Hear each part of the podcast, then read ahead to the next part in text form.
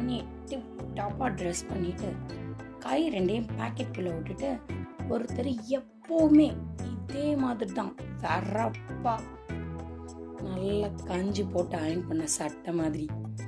உள்ளுக்குள்ளேயும் ரெண்டு மூணு டம்ளர் கஞ்சி தண்ணி குடிச்ச மாதிரி. சிரிக்க கிரிக்க மாட்டார்.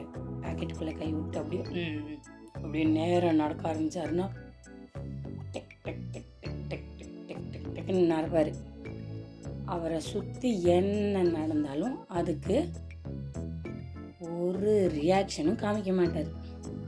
இன்னைக்கு அதே மாதிரி வீட்டிலேருந்து கிளம்பியாச்சு. ரெண்டு கையும் பாக்கெட்டுக்குள்ளே விட்டாச்சு பேண்ட் பாக்கெட்டுக்குள்ளே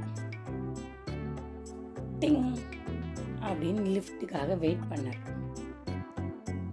டங்குன்னு வந்து நின்றுச்சு லிஃப்ட் அப்படின்னு கதவை திறந்து உள்ளே ஏறி கிரவுண்ட் ஃப்ளோர் அப்படின்னு பிங் அப்படின்னு ப்ரெஸ் பண்ணார்.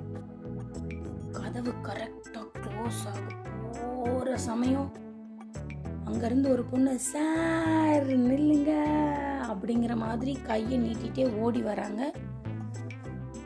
தலைவர் லிஃப்ட்டை நிறுத்தலை ஒன்றும் பண்ணல லிஃப்ட் க்ளோஸ் ஆயிடுச்சு. அவர் கீழே போயிட்டார். கீழே போய் கேட் வரைக்கும் நடந்து போயிட்டு இருக்காரு. அங்கே விளாண்டுட்டு இருந்த பொண்ணு கையிலேருந்து சின்ன பொண்ணு பலூன் பறந்துருச்சு. கரெக்டாக இவர் கையை அப்படி வெளியில் நீட்டி பிடிக்கிற ஹைட்டில் பறக்குது. தலைவர் கண்டுக்கவே இல்லை. பலூன் பறந்துச்சு. அதுக்கப்புறம் நடந்து போகிறார் அவர். பஸ்ஸை பிடிச்சி வெளில போகணும் பிளாட்ஃபார்ம் எல்லாம் நடந்து போயிட்டே இருக்கிறாரு. காருக்குள்ள மளிகை சாமானெல்லாம் ஏற்றும் போது அந்த ட்ராலியை வச்சு ஒருத்தர் ஏற்றிட்டு இருக்கிறாரு ரெண்டு மூணு பொருளை எடுத்து உள்ளே வச்ச உடனே ட்ராலி குடு குடு குடு குடு குடுன்னு பிளாட்ஃபார்மில் ஓட ஆரம்பிச்சிருச்சு. தலைவர் பிடிப்பாரா? ம், அதையும் தாண்டி நடந்து போயாச்சு. இது மாதிரி பல சம்பவங்கள். இப்போ ரோடை கிராஸ் பண்ணணும் இவர். ஜீப்ரா லைனுக்கு நேராக வந்து நின்னாச்சு. பாக்கெட்டுக்குள்ள விட்டுருக்க கையை யாரோ வந்து இறுக்கி இப்படி பிடிச்ச மாதிரி பார்த்தாரு. யாருடா? அப்படின்னு திரும்பி பார்த்தா ரொம்ப வயசான பாட்டி. கையில் குச்சி ஊனிருக்கு இவரால கையையும் உதறியும் விட முடியாது. விட்டா அந்த பாட்டி விழுந்துடுற அளவுக்கு இருக்காங்க. சரி வேற வழி இல்லை. நம்ம இவங்க கூட தான் ரோடை கிராஸ் பண்ணணும் போல. அப்படின்னு பெரிய மூச்சு விட்டுட்டு ஒரு கார் வந்து நின்றுடுச்சு என்னவோ அதிசயமாக அந்த கார் ஜீப்ரா லைனுக்கு அந்த பக்கமே நின்றுடுச்சு அதுக்கு அங்கிட்டு ஒன்றும் வரல இப்போ.